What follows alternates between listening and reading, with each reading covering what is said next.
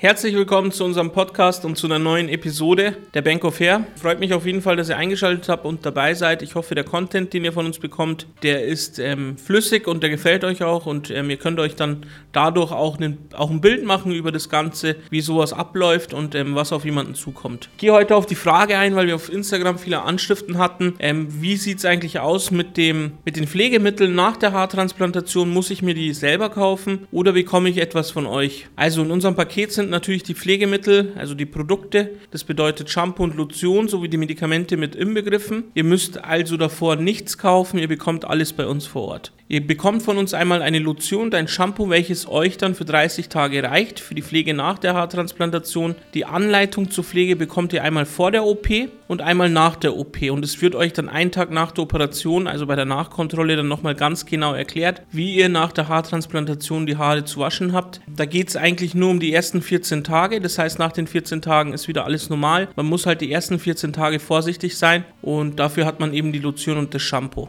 Die Medikamente, die ihr von uns bekommt, die sind ähm, für die nächsten drei bis fünf Tage nach der Haartransplantation gedacht. Ähm, da ist eben Antibiotikum mit dabei. Das ist dafür da, damit man eben keine Infektion durch die Haartransplantation bzw. danach ähm, durch Schmutz oder Dreck erhält. Ebenso ist Cortison mit dabei. Das ist dafür da, damit keine Schwellung sichtbar ist. Und natürlich sind Schmerzmittel auch mitgegeben. Die sind nur da, falls man Schmerz haben sollte. Falls nicht, dann muss man die gar nicht verwenden. Ihr bekommt natürlich auch von uns ein Nackenkissen. Das bedeutet, ihr müsst dieses Nackenkissen Nackenkissen auch nicht kaufen. Wir geben euch das Nackenkissen mit. Das Nackenkissen müsst ihr die nächsten fünf Tage nach eurer Haartransplantation dann verwenden. Das ist eigentlich zum Schlafen gedacht, damit ihr euch während dem Schlaf nicht dreht und die Grafts somit nicht beschädigt werden. Die ersten fünf Tage sind immer so ein bisschen anstrengend, wenn man mit diesem Nackenkissen schlafen muss und kein Rückenschläfer ist. Aber nach dem ersten Tag gewöhnt man sich eigentlich schon auf das Schlafen mit dem Nackenkissen. Danach dürfte es auch keine Probleme mehr geben. Ab dem fünften Tag ist es dann wieder ganz normal, dass du wieder wie gewollt auf der Seite oder auf dem Bauch schlafen kannst, ohne dass du die Crafts natürlich beschädigst. Du bekommst von uns noch ein Stirnband. Das Stirnband ist natürlich nicht gedacht, damit du unsere Marke auf dem Kopf trägst, sondern das dient dazu, damit die Schwellung nicht runterzieht in die Augen. Das solltest du die nächsten drei Tage dann auf dem Kopf tragen, damit die Schwellung natürlich oben bleibt. Und ab dem dritten Tag kannst du dann das Stirnband endlich abnehmen und wegwerfen, weil du es dann nicht mehr benötigst. Nachts zum Beispiel, wenn du dann schlafen gehst, kannst du das Stirnband einfach zum Hals runterziehen und dann eben so schlafen, da passiert nichts. Aber wenn du tagsüber dann eben gerade da stehst und und durch die Gegend läufst, musst du natürlich das Stirnband tragen.